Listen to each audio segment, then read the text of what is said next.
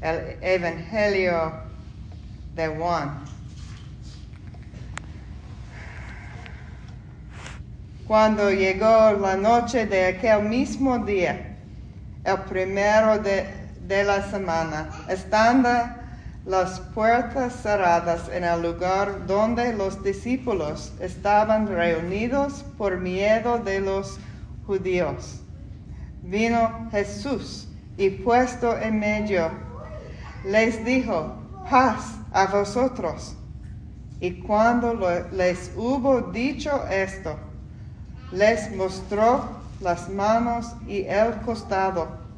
Y los discípulos se regocijaron viendo al Señor. Entonces Jesús les dijo otra vez, paz a vosotros. Como me envió el Padre, así también yo os envío.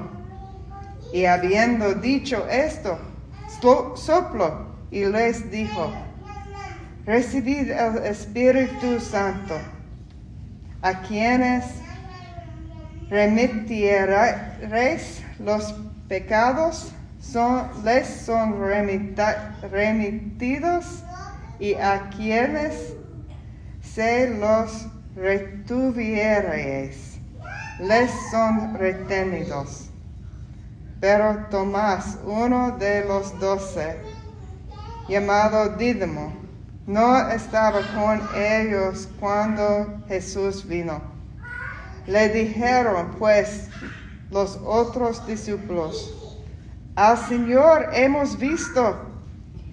Él les dijo, si no viere en sus manos la señal de los clavos, y metiere mi dedo en el lugar de los clavos, y metiere mi mano en su costado, no creeré. Ocho días después estaban otra vez sus discípulos dentro y con ellos Tomás. Llegó Jesús, estando, estando los puertos cerrados, y se puso en medio y les dijo, paz a vosotros. Luego dijo a Tomás, pon aquí tu dedo y mira mis manos, y acerca tu mano y métela en mi costada, y no seas incrédulo, sino creyente. Entonces Tomás respondió y le dijo, Señor mío y Dios mío. Jesús le dijo, porque me has visto, Tomás, creíste. Bienaventurados los que no vieron y creyeron. Hizo además Jesús muchas otras señales en presencia de sus discípulos, las cuales no están escritas en este libro, pero estas se han escrito para que creáis que Jesús es el Cristo, el Hijo de Dios, y para que creyendo tengáis vida en su nombre el Evangelio del Señor.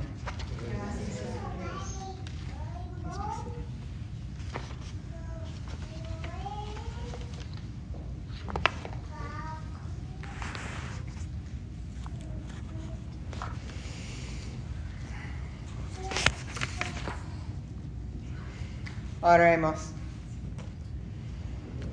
Sean gratas los dichos de mi boca y las meditaciones de nuestros corazones delante de ti, oh Jehová, roca mía y redentor mío. Amén.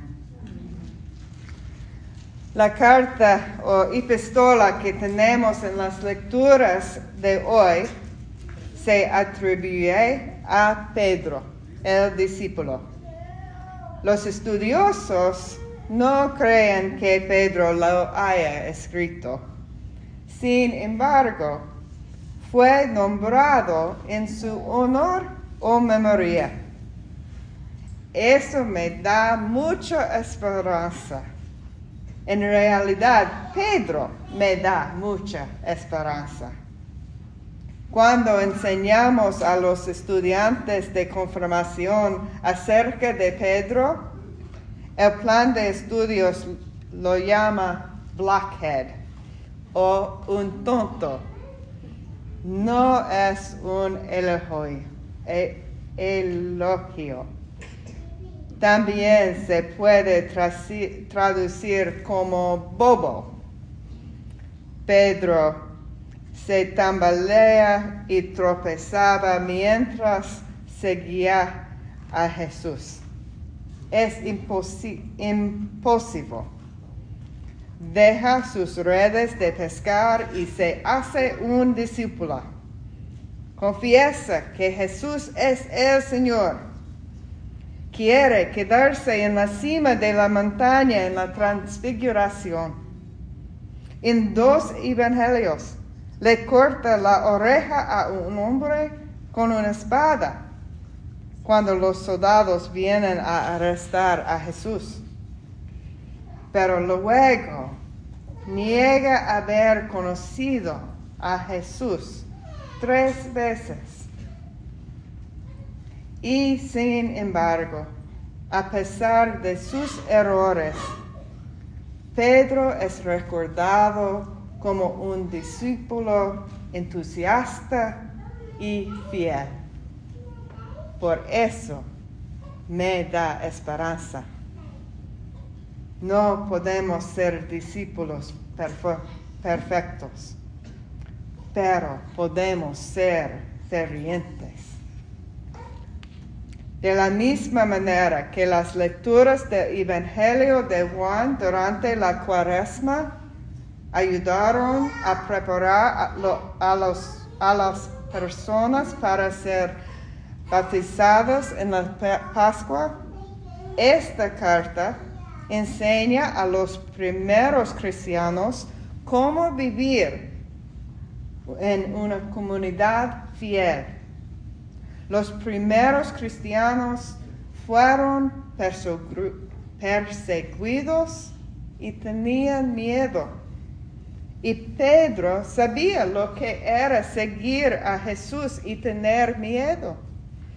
Había visto a Jesús hacer milagros y enseñar. Se había enfrentado a la elección de protegerse a sí mismo o identificarse como uno de sus discípulos. Y había encontrado a Cristo resucitado y había sido perdonada.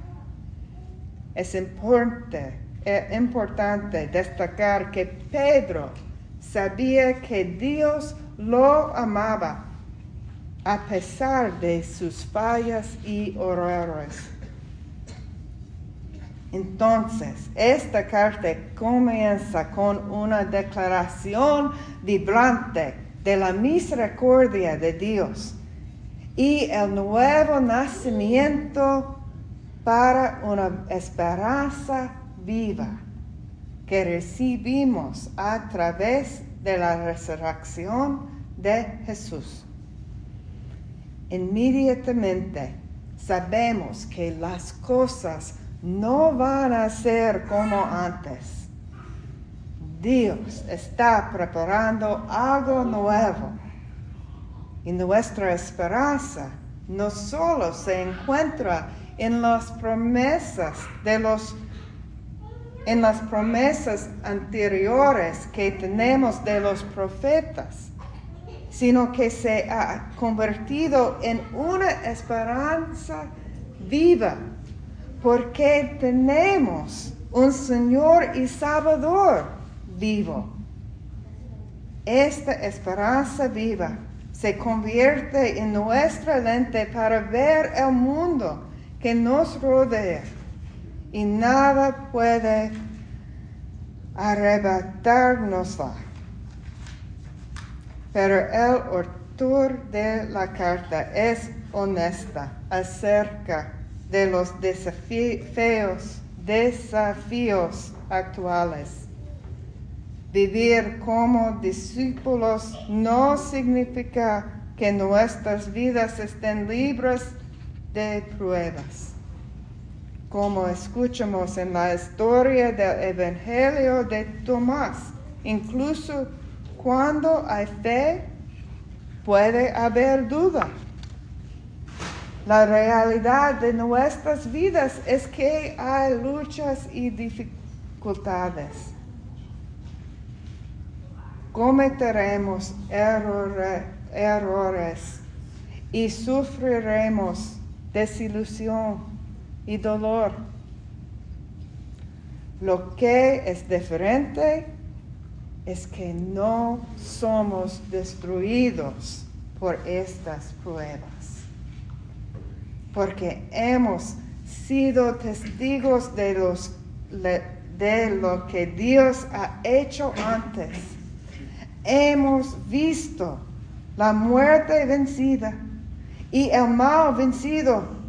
Hemos visto a Jesús resucitado. A menudo el versículo 7 se usa para decir que nuestro sufrimiento y pruebas son pruebas de fe iniciadas por Dios. Ese no es el Dios que conozco.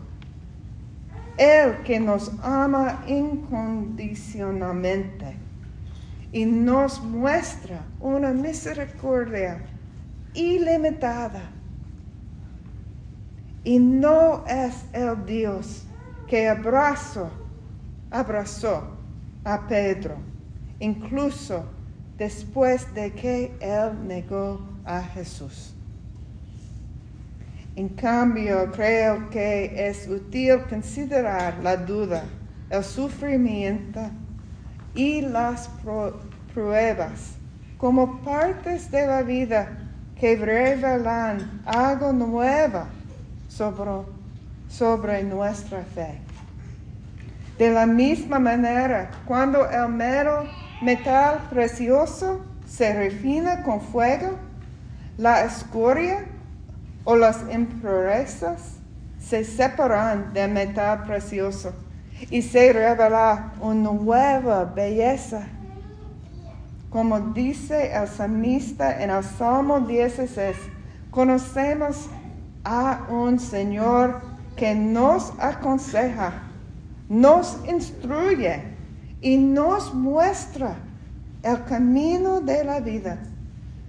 Conocemos a un Señor que nos acompaña en la vida y en la presencia del Señor hay plenitud de gozo. Nuestros corazones se alegran y, nos regocijamos y adoramos a Dios.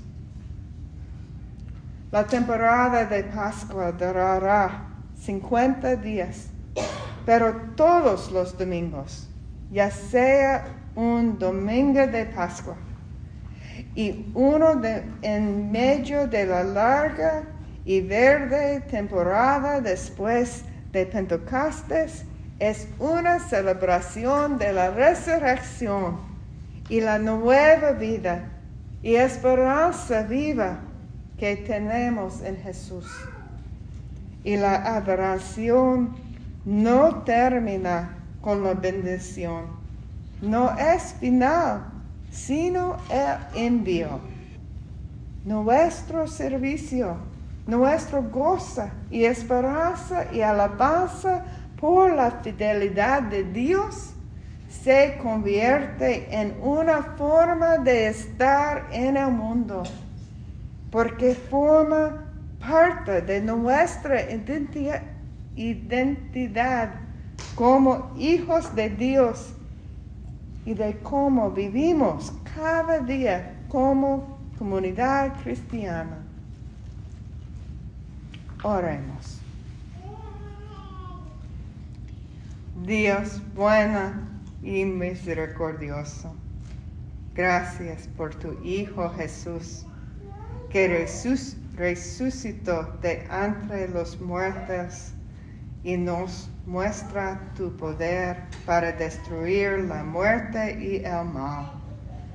Gracias por el nuevo nacimiento y la esperanza viva que nos da poder para vivir como discípulos hoy.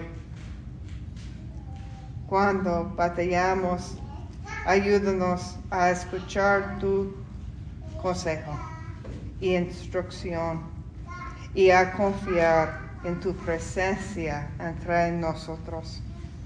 Por tu espíritu, ayúdanos a vivir con plenitud de alegría cada día. Oramos en el nombre de tu Hijo, nuestro Señor Jesús. Amén.